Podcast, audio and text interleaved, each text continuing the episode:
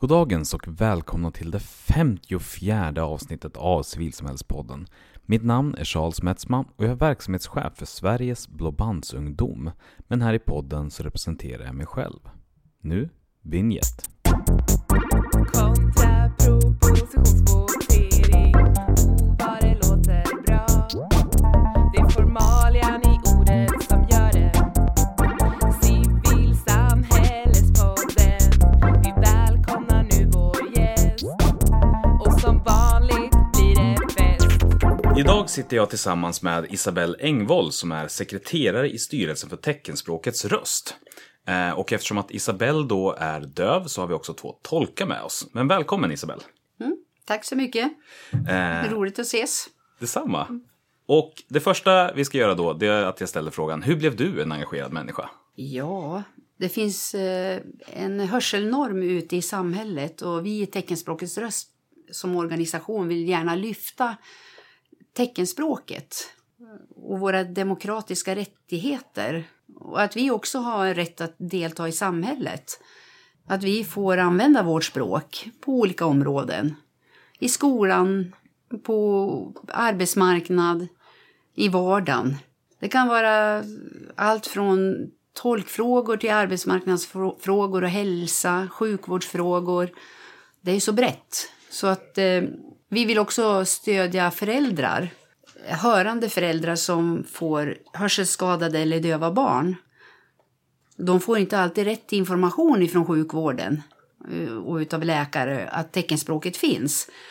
Och jag föddes på åttiotalet och det var guldtiden kan man säga, gulderan. Det var ett stark, en stark medvetenhet om teckenspråket då. Det var många läkare som var positiva till teckenspråket och många familjer fick bra information och bra vägledning. Eh, och då hade man också hemvägledare som gick in och stöttade och såg till att eh, skicka barnen till förskola och skola på rätt ställe. Det var väldigt, man hade väldigt starkt inflytande då på den tiden. Teckenspråket var väldigt starkt och det var många politiker som satt i riksdagen i olika partier som hade en väldigt positiv attityd. Eh, och de visste vad det handlade om. Man skrev ofta motioner och i, tillsammans med oss och fattade beslut kring det här.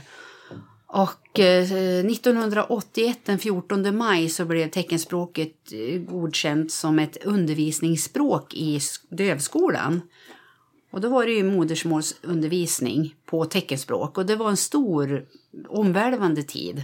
Och eh, Sverige var ju först.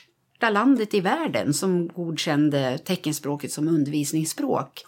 Som sagt, jag är ju född på åttiotalet och jag hade en bra uppväxt. Men idag är inte situationen på samma sätt. Eh, idag är det tjugohundratalet. Man tycker att det skulle ha blivit bättre. Men eh, ni vet att eh, det här med te- hörseltekniska utvecklingen har, har ju blivit mycket, mycket bättre. Och... Eh, Barnen har rätt till tvåspråkighet i skolan. Men vi i teckenspråkets röst, vi känner ändå att det borde ha hänt mer. Svenska teckenspråket måste liksom hö- få höja sin status och vara på samma nivå som det talande språket. Vi är ju en minoritet som använder teckenspråket. Men, och ändå är det så många ändå som använder visuell kommunikation. Det kanske är femhundratusen som använder teckenspråket mer eller mindre. Och då är vi ju en större grupp om man tänker på de andra minoritetsspråken. Det är lite lustigt. Vårt svenska teckenspråk är inte i samma nivå som övriga minoritetsspråk. De nationella minoritetsspråken. Utan de har ju en mycket star- ett mycket starkare lagskydd i, ute i samhället. Men vi har inte fått det lagskyddet. Så fortfarande är det svagt. Och eh, det räcker inte. Vi har ju rätt eh, att få det, tänker vi. Och det är därför vi fortsätter kämpa. För samhället har en okunskap kring det här. Vi behöver vårt teckenspråk. Eh, sen handlar det också om identitet, kultur, att tillhöra en grupp. att vi är, alltså vi säger att vi är en visuell grupp. Och det är viktigt att lyfta det här idag. Så vi hjälper föräldrar att informera dem. Då är många föräldrar som är glada att få det här stödet ifrån oss. Samhället har ett ansvar, anser vi, att tala om att det finns teckenspråk och att det är positivt att lära sig det. Men det handlar också återigen om en attitydfråga. Eh, och vi satsar väldigt eh, mycket i vårt påverkansarbete just när det gäller föräldrar och eh, teckenspråk. Teckenspråkets röst har ju fått en utmärkelse vad det gäller eh, rätt, från Rättviseförmedlingen. Eh, därför att vi har kämpat om, kring den här frågan. Och man behöver uppmärksamma det här. Eh, teckenspråkets röst och vår vision är Eh, att eh, teckenspråket är bra för alla. Det spelar ingen roll hur mycket man hör. Det är ju en visuell kommunikation. Och hur kommer det sig då att, att du eh, blev engagerad just i frågan och att det blev föreningsformen som var grejen? Ja, när jag var, när jag var yngre och eh, jag är ju uppväxt i en hörande familj och den enda hör, döva i, i släkten. Då fick jag ju lära mig ändå att jag, jag, ska inte, att jag inte skulle dra mig undan utan man, jag skulle vara stolt som döv. Och min familj lärde sig att teckna så att de uppmuntrade alltid mig. Sen när jag blev äldre och gick i dövskolan och gick, började gå i gymnasiet och skulle ut på arbetsmarknaden, vilket jag kom tidigt, så var det positiva människor jag oftast mötte, men sen fanns det negativa människor som hade dålig attityd. Och där började jag möta hörselnormen. När jag var liten så, så var det ju många som hörande som mötte mig och frågade: jaha, jaha, nej men du är döv, kan du, kan du, ja men då kanske du kan avläsa mig ändå och läsa på läpparna. Och då hade man en förväntan kring att jag skulle kunna det. Och jag funderade, varför då? Jag hade kanske en förväntan på att ni ska kunna teckna med mig istället. Och jag ställde ju inte frågan till dem, kan ni teckenspråk? Utan det var så självklart att de frågade mig om jag kunde avläsa på läpparna. Och då någonstans förstod jag att det är den här normen som hela tiden förväntar sig att det ska vara. Man ska vara så normal som möjligt. Och jag måste hela tiden förklara att jag, ja, jag, kunde, jag kan läsa lite grann på läpparna. Kände jag. Men jag kände mig ändå kränkt på något sätt. Jag tyckte ju att det här med kommunikation. Måste jag, ju kunna, jag måste ju kunna ha en kommunikation. Jag tyckte det var jobbigt att, att skriva lappar till exempel. Men det är fortfarande, allt det här är kvar ifrån den tiden. Och jag tror ändå, tack vare att jag hade min familj omkring mig. Och att jag, fick, jag blev ganska stark. Och jag skulle vilja att alla hade samma attityd som min familj har haft eller och har. Och att förlora hörseln är ingen, in, inte farligt. Utan det öppnar ju upp mer och att man kan använda sin visuella förmåga. Det finns ju hörapparater man kan använda till exempel för att förbättra hörseln. Men teckenspråket är ändå ett språk. Och det spelar ingen roll egentligen hur mycket, mycket eller lite man hör. Så är ju teckenspråket ändå någonting positivt och att man kan försöka ändra attityden och öppna upp i samhället för det.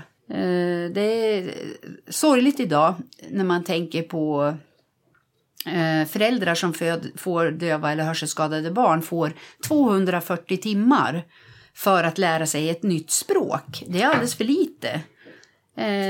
Hur ska man kunna bli fullspråkig på tvåhundrafyrtio timmar? Det känns inte riktigt bra.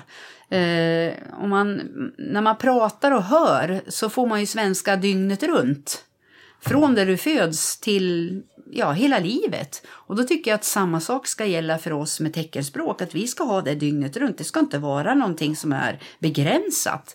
Hörande föräldrar behöver lära sig teckenspråket och det handlar om hela livet såklart. Och då kan ju inte tvåhundrafyrtio timmar vara någonting som, som ska räcka. Så vi har skrivit ett motionsförslag tillsammans med en föräldrar, föräldrarorganisation där vi påtalar att vi vill utöka antalet timmar. Det är ett exempel med, på vad vi jobbar med. Mm. Och varför blev det just eh, i föreningsformen då? För att jag förstår ju angelägenheten och eh, att det är liksom hur det här påverkar vardagen. Men, men varför blev föreningen just metoden? Vi i teckenspråkets röst, vi är ju en ideell förening på riksnivå. Eh, och vi har ju kommit in med nya krafter och nytt arbetssätt. Mer, vi jobbar mer med sociala medier, vi skriver artiklar, vi föreläser och jobbar på ett annat sätt än de traditionella organisationerna gör. Och vi har ju Sveriges Dövas Riksförbund som är vår moderorganisation. Och den organisationen har funnits väldigt, väldigt länge och jobbat på samma sätt kan man säga. Och det är ju väldigt bra att vi har det. De kämpar på sin, sitt sätt och vi i teckenspråkets röst är väl lite, kommer in med lite nya friska vindar. Man behöver ju ändra arbetssätt och, och jag tror att det är bra. Eh, man kan ju välja att jobba i stiftelse eller företag, organisation. Och eh, organisation har passat oss bäst med tanke på det, jobb vi ar- det arbete vi utför. Det är ju det intressepolitiska. Och om vi blir ett företag så skulle det inte funka på samma sätt. Så vi har ansett att ja, vi jobbar i den här typen av organisation. Och vad var det för någonting då som kändes som saknades i den traditionella rörelsen eh, kontra det som ni ville åstadkomma? Vad var liksom spänningen som inte gick att...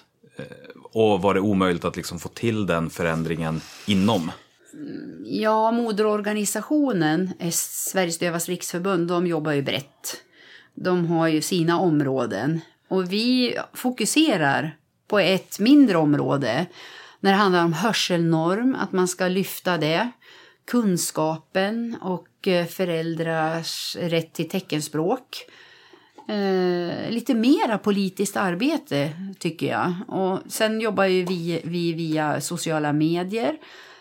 Öppnar upp och närmar oss andra sam- samarbetspartner. Vi har ju fått eh, kontakt på olika sätt eh, ute i samhället. Och ibland så hjälper vi personer individuellt också. Går in och stöttar eh, när det handlar om specifika frågor. Till exempel hur man kan få bättre bildtelefon. Och sen har vi också hjälpt en familj som har kämpat för att deras dotter förlorade hörseln när hon var sjutton år. Och eh, familjen fick ingen utbildning alls på ett år. In, de visste inte var de skulle vända sig. Kommunen hade, in, hade ingen kunskap. Och eh, då var vi där och stöttade upp och hjälpte till med att undervisa i teckenspråk. Och sen blev flickan flyttad till Örebro på riksgymnasiet. I början så fick hon nej därför att hon hade ju varit hörande i hela sin uppväxt. Så de har ju väldigt konstiga regler, men vi lyckas med, ja, tillsammans lösa det här så hon fick gå på riksgymnasiet i Örebro. Och eh, Sveriges Dövas Riksförbund, de hjälper ju inte individer på samma sätt. Eh, och vi kan däremot gå in och göra såna här insatser. Och jag tycker att det är bra att vi jobbar parallellt. Vi behövs ju allihopa. Eh, och det här, vi kanske är lite snabbare i vändningarna. Och vi behöver alla krafter. Så att, det är väl därför. Så att det är egentligen bara det att det var ett lite för stort maskineri och ni hade en annan tanke. Och det var liksom lättare att starta någonting nytt då? Ja... Eh, kanske, men vi, vi, vi, vill ju fokus, vi ville fokusera. Vi ville liksom vara mera, ja, ska jag säga, kraftfulla. Eh, vi tittar ju på historien och tittar på framtiden. På, ja, skapa opinion och debatt. Det var vår tanke bakom det här. Ja, och v- jobba väldigt mycket via sociala medier. Vi har ju kämpat, många av oss som privatpersoner, och lyckas genomföra några saker. Men det fungerar ju inte i längden att jobba så. Att vara aktivist och vara privatperson och vara det på privat nivå funkar inte. Utan vi måste skapa en, en förening av något slag. Och vi gjorde det efter ett möte vi hade med barnombudsmannen för snart tre år sedan. Och eh, han eller hon rekommenderade oss att starta en organisation för att vi skulle kunna jo- jobba mer och, eh, kraftfullt och få mer inflytande. Så det är därför vi har valt att jobba i organisation och inte jobba privat. Mm. Och i det arbetet, eh, liksom att komma i kontakt med civilsamhället i en större, eh, bredare bemärkelse, vad har varit erfarenheterna? Hur... Hur har det varit att liksom komma in i civilsamhällessfären som döv? Mm, det har varit väldigt positivt. Eh, för under tiden har jag gått en utbildning eh, i nätverksbyggande. Och eh, hur man lobbar för, polit- för poli- politiker, makthavare, lära känna den miljön. Och eh, kunna...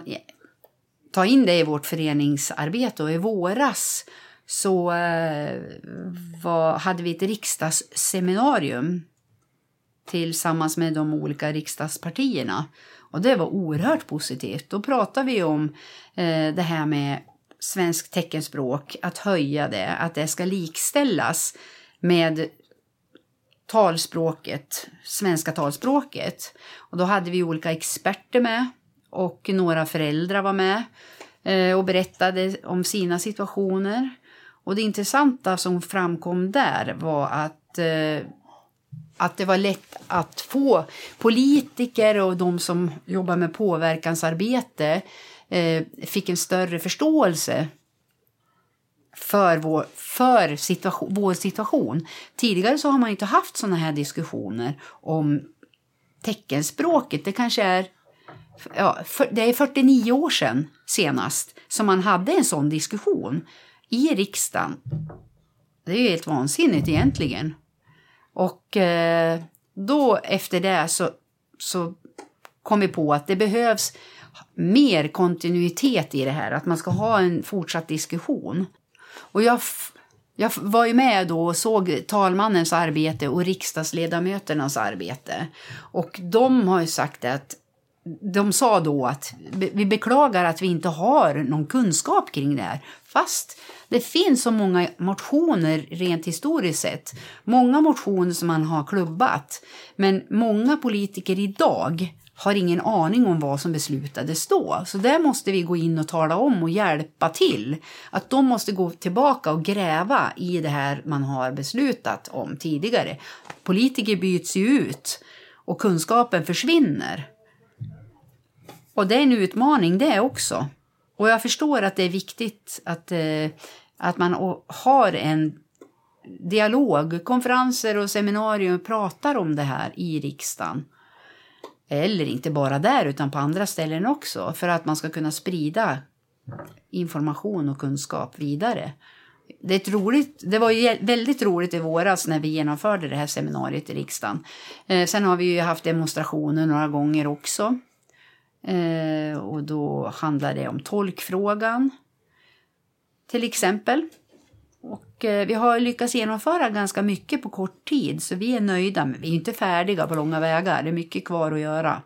Och hur ser förutsättningarna, eller har du några erfarenheter av att engagera dig även i andra delar eller andra föreningar, och hur ser förutsättningarna ut i så fall?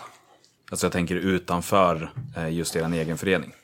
Ja, ja vad ska jag säga? Eh, jag hör ju, jag är kanske inte delaktig, men jag hör ju hur andra föreningar jobbar på samma sätt som oss. Det här med att man lobbar för poli- med politiker och ja, de alla kämpar på samma sätt som vi gör. Många är ju engagerade. Absolut. Sen är vi ju en liten förening och eh, man måste ju bygga nätverk och samla kontakter. För vi i den här lilla organisationen eller föreningen, vi är ju väldigt få. Alla är inte intresserade, alla inte, har inte kunskapen om hur man tar kontakt heller. Och det är en utmaning. Så då försöker jag på mitt sätt lära upp mina nära. Och många är ju inte intresserade av våra frågor heller. Och sen finns det andra som är öppna, har förståelse, Jag var med på ett program som, het, eh, som heter Makt trampolinen under ett eh, år. Och jag, och jag, så jag var med där. Och, eller jag, jag argumenterade varför jag skulle få vara med, heter det. Ja, då skickade de till mig och sa, ja men eh, du är välkommen, du får vara med här. Och hur skulle vi lösa det med tolk? Då var det så att programmet var E U-finansierat. Och då fanns det pengar till tolk. Så då löste vi det. Eh, och det var all, alla hör, var hörande. Och alla hade olika bakgrund och kom från olika organisationer. En del kom från företag. Eh, några var från E U-parlamentet. Och sen hade vi talmannen med. Och vi hade olika teman varje gång vi träffades. Och det var temamiddagar. Och vi fick träffa olika personer på höga positioner. Det var väldigt bra. Eh, och eh, jag gick ju fram och pratade med alla. Och eh, gjorde studiebesök hos alla. Och eh, skapade nätverk. Och sen berättade jag om hör, hörselnormen. Många var väldigt positiva till det här och lärde sig mycket utifrån det också. Eh, och det, det här var ju ett sätt som vi kunde liksom utvecklas. Men det här är ju någonting som behövs jämt. Man kan ju inte gö- vara med överallt heller. Och jag är ju bara en person. Eh, så att eh, jag gör så gott jag kan. Jag, öns- jag önskar liksom att jag skulle kunna trolla. Så att alla vaknade upp och gjorde som vi vill, men eh, det går inte. Det, det, det är ju liksom, det tar sin tid på samma sätt som du får kunskap idag. Så att man måste informera var och en. Så makttrampolinen var väldigt bra. Det hade jag en stor nytta av. Eh, sen var jag också till E U-parlamentet och fick träffa f- människor där. Eh, och... Eh, Då var, jag vet ju hur det funkar att jobba som lobbyist. Jag fick eh, vara tillsammans med en politiker. Men eh, jag tycker det är lite jobbigt det här med att man ska välja parti. Eh, jag tycker att det är svårt att sitta i ett parti och sen argumentera för dess sak och partiets vision. Eh, då passar det bättre att jag koncentrerar mig på de här, den frågan eller de frågorna vi har i vår förening. Jag ty- tycker att det är ett bra sätt att närma sig andra. Och eh, har du också varit involverad i andra föreningar eh, och i så fall, hur var den upplevelsen?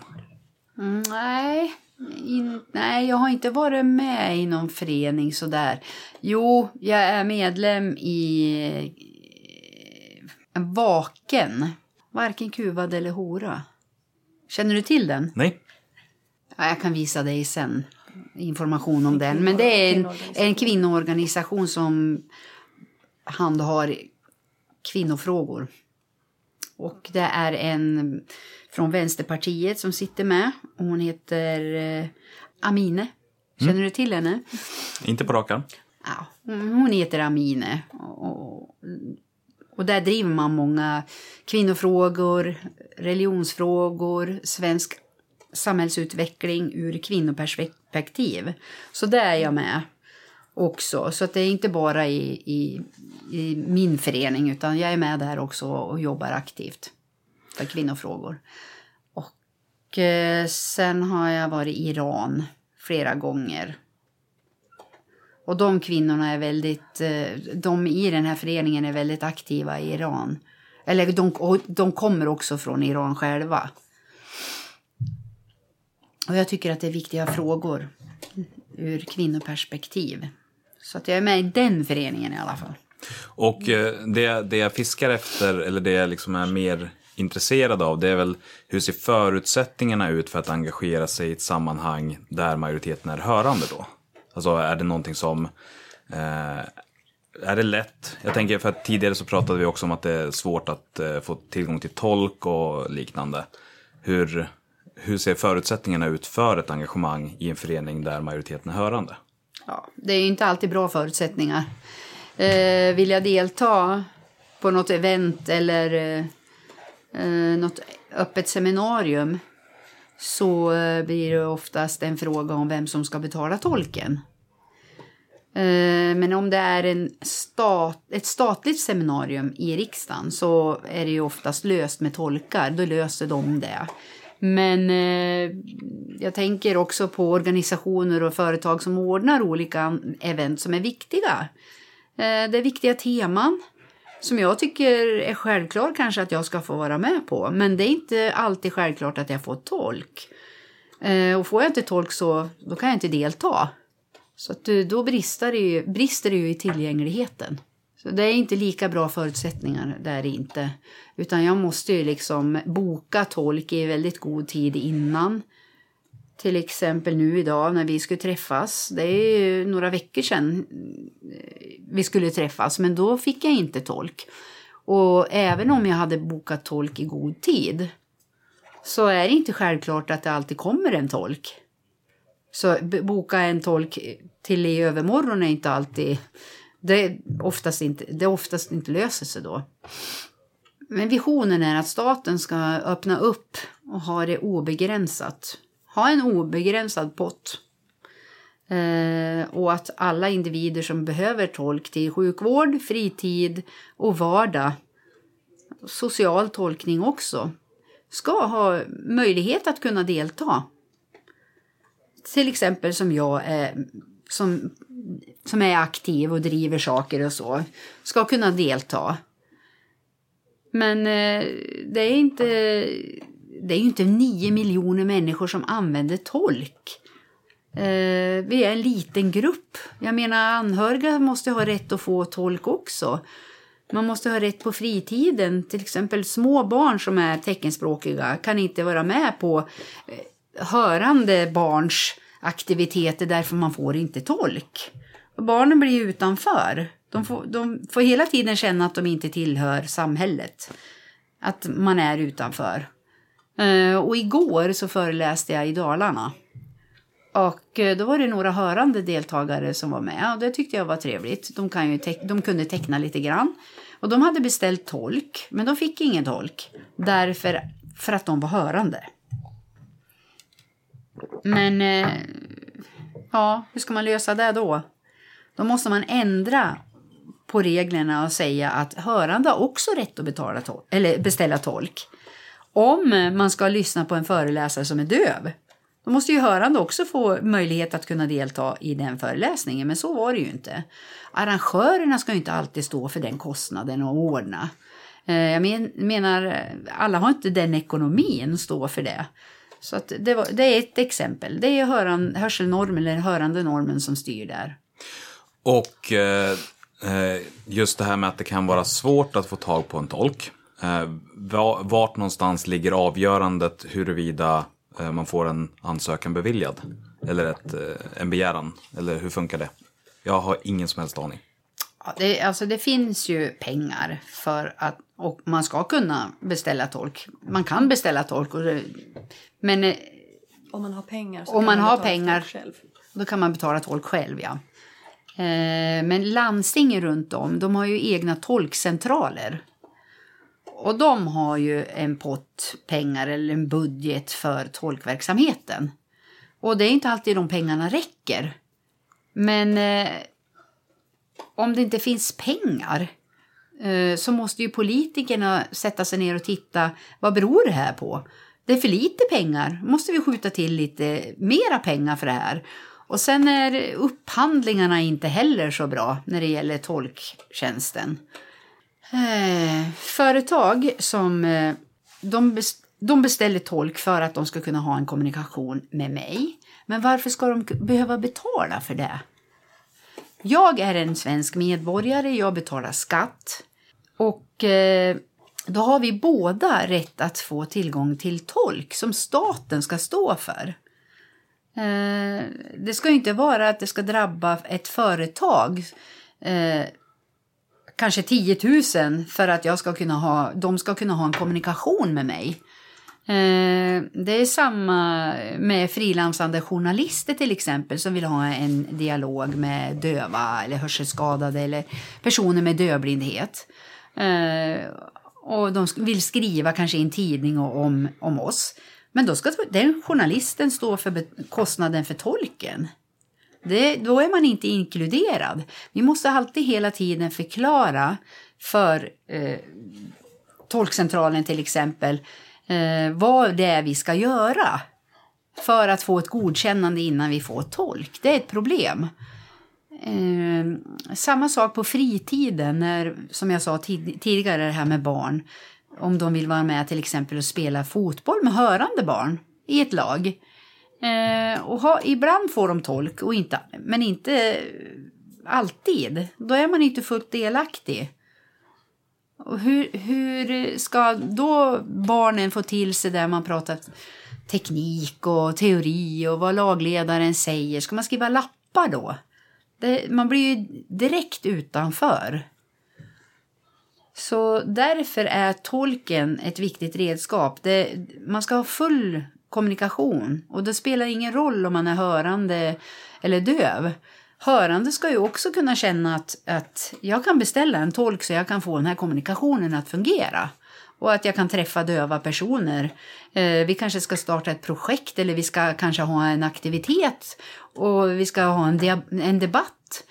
Eh, men, men så är det ju inte idag. Utan då måste man diskutera först och främst vem betalar för tolken. Hur ska vi lösa det här? Nej, det här gick inte så då måste vi ställa in. Och det är lite jobbigt faktiskt. Och av ren nyfikenhet, och hur löste det sig idag? Därför att när, du, när vi liksom diskuterade inför inspelningen så, så pratade vi om att tolk skulle liksom till för att vi skulle kunna göra det överhuvudtaget. Mm. Och jag ställde frågan till dig att men hur, hur gör vi det här? För att det har jag aldrig gjort tidigare. Och sen mm. löste du det bara. Så att, vem betalar idag? Ja, eh, jag beställde ju på tolkcentralen här i Stockholm. I väldigt god tid som sagt. Men då ställdes det ju in och så flyttade vi datumet till idag. Och då beställde jag direkt, eh, la in en ny beställning och så väntar jag. Och då frågar de, vad är, det, vad, vad, vad är det du ska göra? Och då sa jag att jag ska vara med på, eh, jag ska jag bli intervjuad som privatperson. Eh, från min ideella förening som privatperson, då måste jag klart och tydligt tala om det. Den jag ska träffa kan inte teckenspråk och vi behöver prata med varandra. Och det här är en podd som ska sändas. Ha, vi gick en liten stund och så godkände de det. Att då skulle jag få tolk. Men det är, jag var inte nöjd ändå eftersom jag måste gå in och förklara hela tiden. Ungefär som att de, jaha, vad, nu ska vi se här att de följer reglerna. Jag tänker på alla andra som inte orkar förklara som en annan, som jag har gjort nu. Oj. Förlåt, du får ta bort det där. Ja, det är ingen oh, nu, tappar jag, nu tappar jag tråden. Jo, när man, att orka förklara. Jag vet ju hur jag ska liksom säga och argumentera. Men det är inte lätt för många. För de orkar inte. Eh, och så ska, måste man gå in och göra en patientnämndsanmälan. Och för att de ska se statistiken på tolkbristen. Alltså det är ett gytter. Men jag fick tolk idag i alla fall. Så nu har jag två tolkar med mig här. Och eh, jag vet ju inte...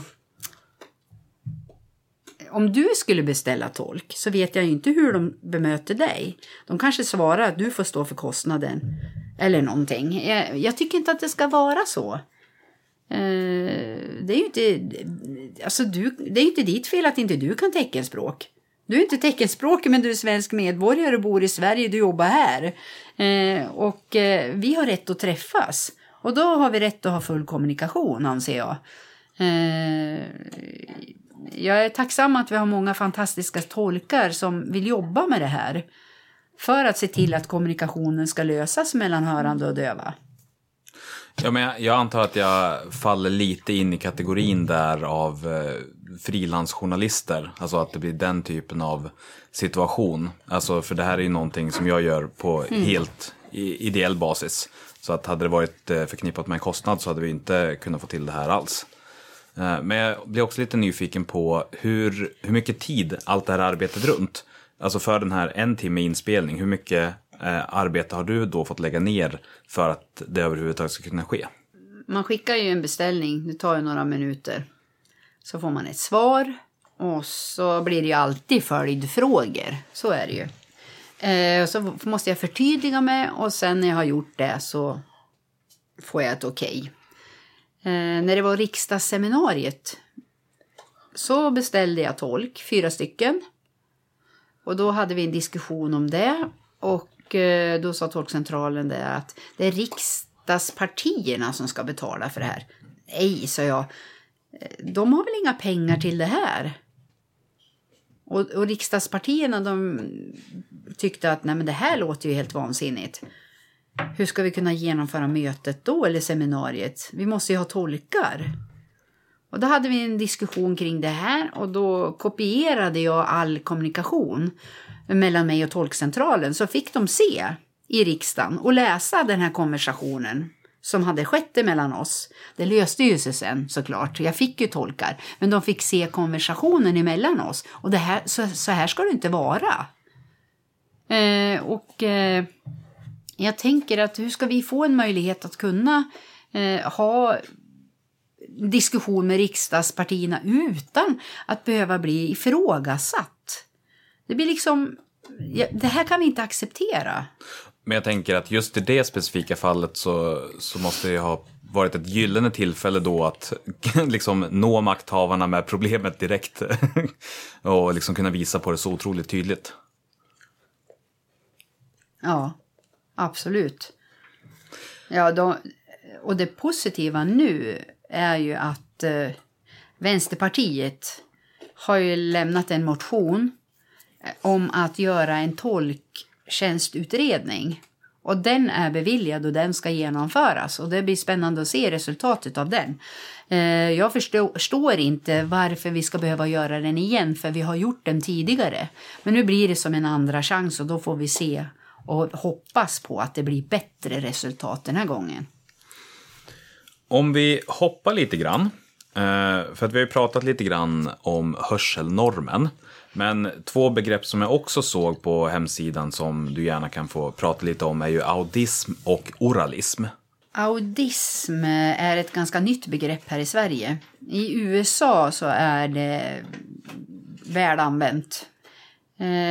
Motsvarande, det är motsvarande hörselnormen, diskriminerande utifrån hörselförmågan.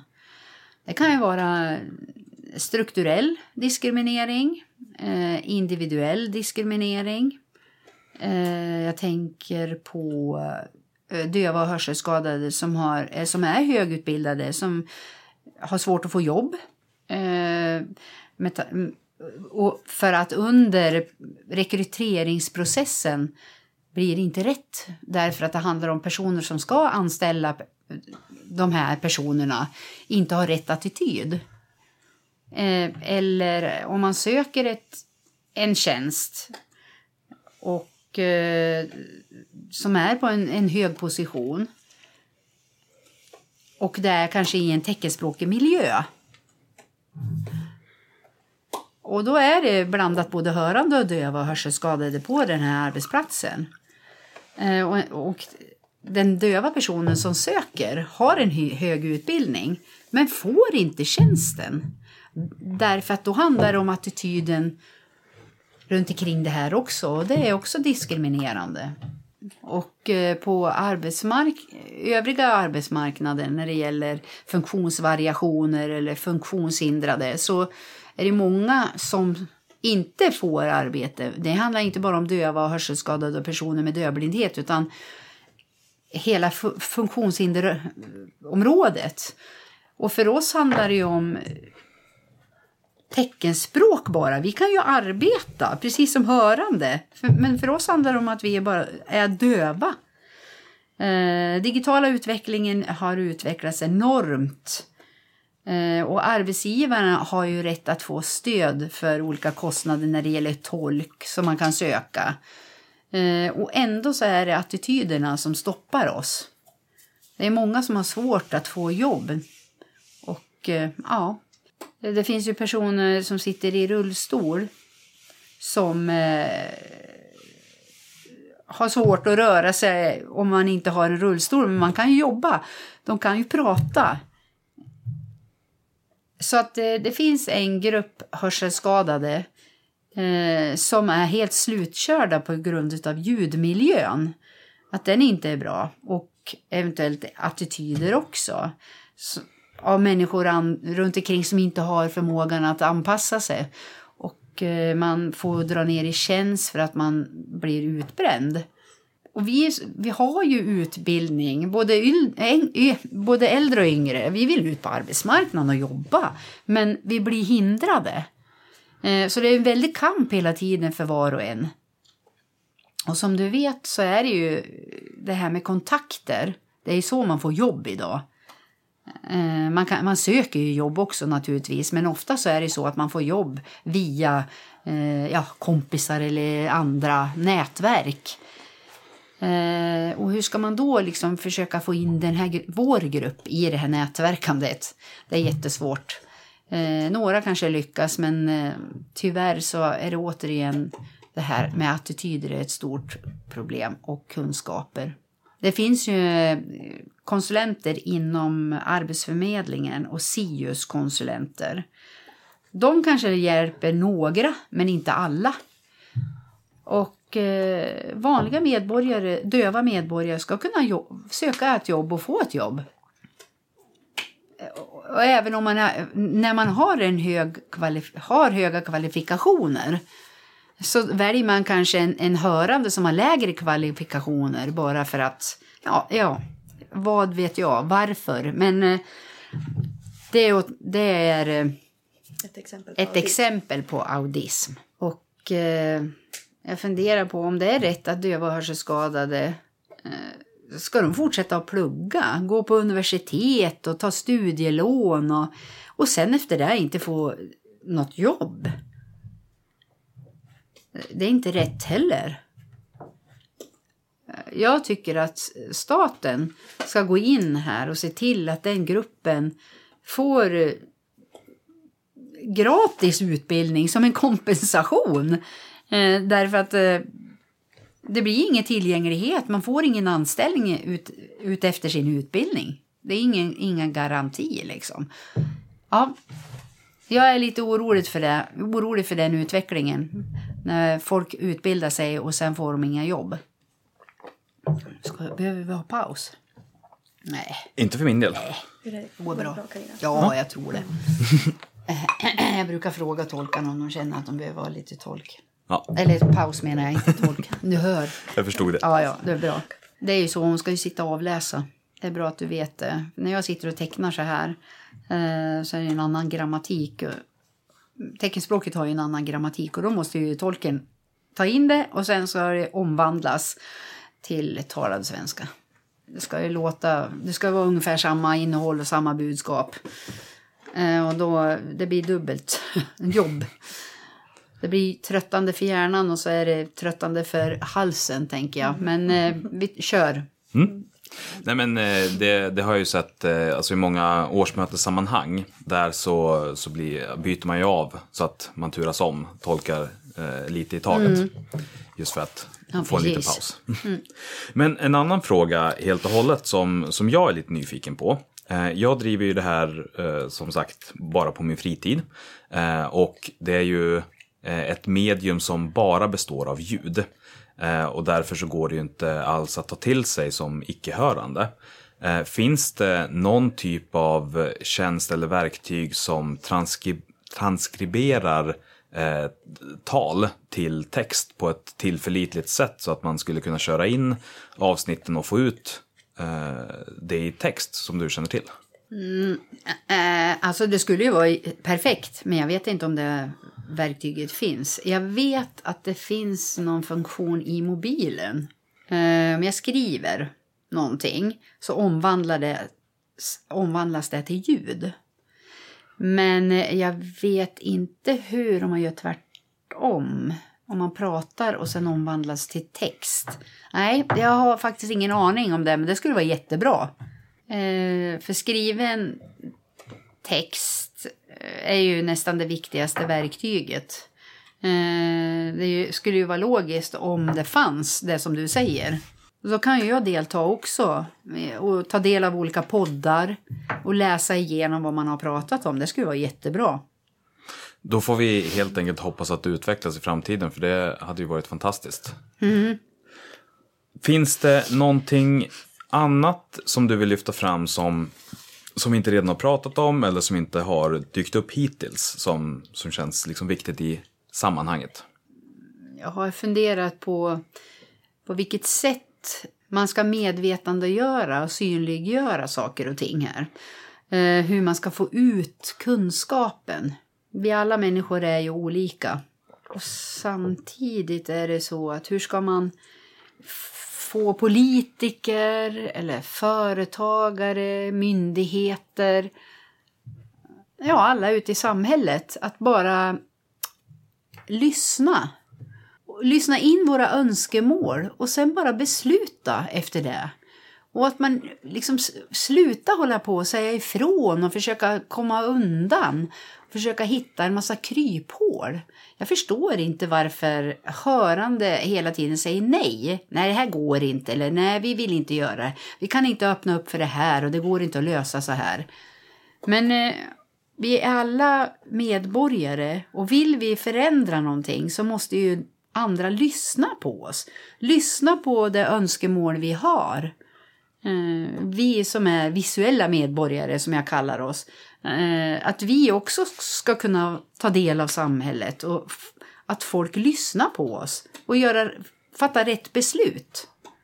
Jag uppfattar att många, runt om i Sverige så beslutar man saker och ting som inte alltid är rätt. Och jag tycker att det är viktigt att de bara tar emot det med ett öppet sinne. Och försöker tänka sig in i vår situation. Och att inte hela tiden motarbeta oss. Så att jag, jag tänker, de som sitter i maktens korridorer och diskuterar saker och fattar beslut som har med våra frågor att göra, inte ska fatta de besluten.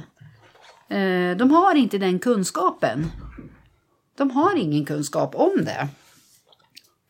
Och jag förstår inte varför de ska besluta sådana saker som har med oss att göra som de inte har kunskap till. Eh, ofta så pratar man om oss, det är okej, men samtidigt så måste vi också räknas med. Jag brukar säga så att vi vet bättre om vad vi vill ha i samhället. Vi, vi är också medborgare, vi ser saker på våra, våra livsvillkor. Uh, det är inte så svårt att ta in det. Men det är fortfarande svårt. Tydligen. Jag förstår inte varför det är så. Handlar det om attityder? Uh, eller vad handlar det om? Det skulle jag vilja uh, ja, lägga fram här. Och vill man fatta ett beslut som politiker eller makthavare så ska man inte sitta och besluta om någonting som man inte har en kunskap om. Uh, jag har varit med som aktör och tagit upp om olika tillgänglighetsfrågor när det gäller hälsa och sjukvård på hälso- och sjukvårdsförvaltningen här i Stockholm. Då var jag en döv aktör som berättade vilka hinder jag möter i sjukvården. Till exempel på hemsidan, olika funktioner som inte funkar. Och det har jag berättat om. Tillgängligheten har ju ökat idag och man har ju en lag kring det. Eh, och då lämnar jag olika tips på digitala lösningar som de skulle kunna göra. Eh, och sen har jag frågat efterhand. Och, och det var helt rätt sätt för att då tog de in en döv. Ja, det var helt rätt sätt för då tog de in en döv. Och sen eh, på samma sätt så tycker jag att man ska göra på, i olika kommuner och landsting och förvaltningar och nämnder. Att man ska ta in personer som har kunskapen eftersom man själva inte besitter den. Man ska lyssna mer på oss än vad man gör idag. Olika organisationer, döva, hörselskadade, personer med dövblindhet. Den gruppen som har, kanske har ytterligare behov. Syn- och hörselnedsättning. De har en ytterligare behov. Och, och där finns det också tilläggs, te- teckenspråk. Och an, andra typer av kommunikation, eh, taktil teckenspråk mm. och annat. Man, ja, personer med kognitiv funktionsnedsättning, den gruppen också. Så de har väl andra behov. Och sen är det väl så att många personer som sitter runt om i landet, som in, de kan ju inte ha kontroll på allting heller. Men om jag skulle vara hörande och jag satt, sitter på en hög position eh, och så kommer en fråga som handlar om, som påverkar vår grupp som döva. Hur ska jag besluta det här? Då skulle man egentligen ha en lathund, eller man skulle ha eh, ett nätverk som man kan ta kontakt med rätt personer. Så att man fattar bra beslut och att man har bra underlag för det beslut man fattar. Det, det låter väldigt enkelt tycker jag, men eh, hela tiden blir det tvärtom. Man gör det svårare än vad det behöver vara. Eh, jag sitter med i ett funktionshinderråd för Stockholms stad. Och eh, vi är ju några representanter från Stockholms dövasförening. Uh, och det är ett viktigt råd. Uh, och det är olika chefer från stadsdelsförvaltningen som är med. Och jag har förs- föreslagit att uh, vi kanske behöver ha någon liten utbildning här om visuell tillgänglighet. Och uh, det här med hörselnormen i det hörande samhället. Och då var de väldigt positiva till det. Så det är ju ett steg. Eh, då har jag tagit ansvar i min stadsdelsförvaltning för det här, för att de behöver ha kunskap, för det är många som inte har det. Fysisk tillgänglighet pratar man väldigt mycket om, men man pratar sällan om visuell tillgänglighet. Det finns ju pengar för att man ska anpassa, och då tycker jag att man ska se till att den visuella tillgängligheten också tillgodoses. Det är positivt för alla medborgare i Stockholms stad. Så jag hoppas att det händer någonting. Vi får se vad som sker. Ja, jag hoppas eh, verkligen också, för att eh, allt det här låter ju, det är ju inga orimliga krav någonstans. Det är ju väldigt grundläggande rättigheter och möjligheter att delta i samhället. Mm. Eh, så att det hoppas jag verkligen att det kommer bli förändring framöver.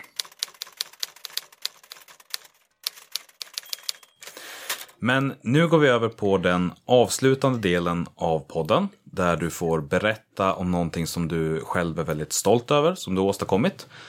Och någonting som du har misslyckats med, och då är det viktiga vad du lärde dig av detsamma, så att inte andra behöver göra samma miss.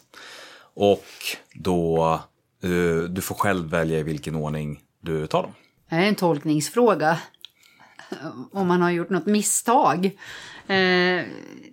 Ja, det finns ju några saker som jag skulle ha kunnat hanterat bättre. Vi vill ju driva saker så snabbt som möjligt i vår förening, men ibland så kanske man skulle ha lite mer genomtänkta aktioner och tagit det lite lugnare och, och sen ökat farten. Det är väl inte någon miss, men en lärdom hur man ska göra framöver. Och att man gör misstag. Alltså det är en tolkningsfråga. För varje gång eh, jag inte är nöjd så försöker jag göra det bättre nästa gång. Och det kanske kan tolkas som ett misstag. Men eh, jag ser att allt jag gör så, så blir det ju missar man gör. Men man gör det ju bättre vartefter liksom. Så jag har ju inte något specifikt som jag går omkring och bannar mig själv för. Eh, jag tycker bara att... Det är bara att köra på och komma ihåg vad man gjorde lite halvdant sådär. Försöka göra det bättre nästa gång. Och sen vad jag är stolt över, det är att jag är den jag är. Att jag är ute och påverkar och jobbar på det sätt jag gör. Det är jag stolt över. Och att vi har lyckats hitta nya vägar och skapa nya möjligheter. Eh, och vi är ju inte färdiga än, utan det jobbet löper ju på. Och eh, jag är stolt att jag har fått ett eh, förtroendeuppdrag som nämndeperson i Stockholms tingsrätt. Och eh, det känns spännande. Eh, det kör igång tjugotjugo och löper på i fyra år, och det startar nästa år. Får vi hålla tummarna för det. Det blir spännande. Det blir en annan per- värld också. Komma in i rättssystemet. Det behöver vi ha våra kunskaper med också. Ja, det, nej, jag, jag är nöjd med att jag har hittat vä- nya vägar. Och är stolt att vi eh, har gett ut en fotobok för två år sedan. Eh, som heter tretton kvinnor i tysta Sverige. Den har vi gett ut. Eh, det är inte teckenspråkets röst utan det är en annan, i en annan konstellation. Vi planerar en till bok eh, för Norden. Och eh, där kommer det att finnas kunskaps, mycket kunskap att hämta in. Häftiga foton. Eh, många porträtt av döva kvinnor i historien. Och eh, ja, jag fick eh, årets shortcut. Eh, shortcut uppstickare tjugosjutton. På fyrtionionde plats av hundra. Trots, ja, det var ju bara hörande. Och sen jag med där liksom. Det, ja, fyrtionionde plats. Det betyder att, ändå att jag ska vara nöjd. Eh, tjugoarton då fick jag pris för, från Rättviseförmedlingen. Så ja, det är jag stolt över. Jag måste ju vara ganska nöjd med det tycker jag. Ah, vi fortsätter vårt arbete. Ja, skulle vi köra igång något seminarium eller något så kan jag skicka något meddelande till dig. Om du är nyfiken så kan du komma och lyssna. Det låter alldeles underbart. Och jag vill tacka dig för att du var med och delade med dig av dina erfarenheter och tankar. Mm, tack. Vi lever ju i ett samhälle som har ett uppbyggt system av gåvor och motgåvor. Vi visar varandra hängivenhet och uppskattning genom små presenter. Och ofta så är den här ritualen initierad av ett särskilt tillfälle där liksom gåvan är en central del. Oavsett hur genomtänkt eller påkostad den är. Exempelvis om du går på middag eller om någon fyller år eller en annan eh, stor händelse av något slag som ska firas. Personligen så har jag aldrig riktigt tyckt om det här systemet. Ofta eftersom att det föranleder någon slags meningslös konsumtion och, eller kanske en känsla av tvång. Jag har i alla fall ofta hört uttryckas som ett måste. Ett tvång att liksom hitta någonting att köpa eftersom att traditionen just påbjuder det. Och det är väl den delen av det hela som jag inte tycker om. Även om jag förstår att det har en mening och en innebörd trots att det saknar ett djup. Men det jag gillar, det är väl det vardagliga, spontana och den verkligt liksom på riktigt menade gåvan. Den som ges till någon annan baserat på att jag hittar något som får mig att tänka på personen eller något som på annat sätt är ett resultat av liksom viljan att ge snarare än det upplevda måstet. Vi kommer återkomma till det strax. En annan sak som jag gillar är ju gåvor som bryter konventionerna. Det oombedda erbjudandet om att hjälpa till med läxor, trädgårdsarbete eller något annat som kan tynga ner. Att se ett behov hos en närstående och erbjuda sig av egen kraft att erbjuda åtminstone en del av den lösningen. Och det finns också den typ av gåvor som jag tycker att vi behandlar alldeles för lättvindigt. Som vi inte riktigt tar på stort allvar trots att det skulle kunna upphöjas till någonting magnifikt. Ofta så slänger någon i min närhet ut ett boktips lite slentrianmässigt som ett del av ett samtal. Eller min vän Jonas som ofta kommer med tips om nya band allt eftersom att han upptäcker dem och jag vice versa. Det fina som jag upplever med de tipsen är att de ofta är väldigt genomtänkta och extremt skräddarsydda just för mig. Baserat på något som jag gillat tidigare, pratat om eller på andra sätt visat intresse för. Den typen av beteende borde uppvärderas från kallprat till gåvor. Och nu då, slutklämmen. Allt det här är ju trots allt ett väldigt krångligt sätt för mig att säga att du borde ge någon dig närstående en present i form av ett tips om Civilsamhällspodden. Och inte till vem som helst utan till någon som du håller kär, som delar din glöd för ideell organisering eller som har potential att göra det. Och gör det inte bara slentrianmässigt som en del av ett samtal. Utan träffa personen i köttvärlden, se den i ögonen och säg jag har någonting till dig. Om stämningen känns rätt kan du lägga, till, lä- lägga det till med ton. Jag vill ge dig någonting. Det kanske inte har omslagspapper, men likväl är det en gåva. Och du får föreställa dig att jag klär av kulörta band och exklusivt papper i takt med att jag pratar. För jag har redan sagt till dig att jag vill ge dig någonting. Och genom att fortsätta prata håller jag dig på halster och bygger stämning. För ett tag sedan så var det någon galning som svamlade någonting om gåvor och motgåvor. Jag minns inte riktigt vad den förvirrade slutsatsen var, men jag tänkte i alla fall på dig. På just dig. Och att jag vill ge dig en gåva i form av ett tips. Eftersom att jag vet att du brinner för din förening och dessutom lyssnar på poddar så vill jag bara säkerställa att du också har upptäckt Civilsamhällespodden. Av ren omtanke för dig så vill jag vara rent hundra procent på att det var, liksom varit ett aktivt val från din sida att du inte lyssnar. För det vore hemskt om det bara skedde för att du helt enkelt inte visste att den fanns. Wow! Vilken present! Ja, eller så kan du bara ignorera allt krångel och skicka ett meddelande på Messenger. Men det är roligare att göra lite, en lite för stor grej av det hela. Nåväl, hör av dig till en kompis så hörs vi igen om två veckor.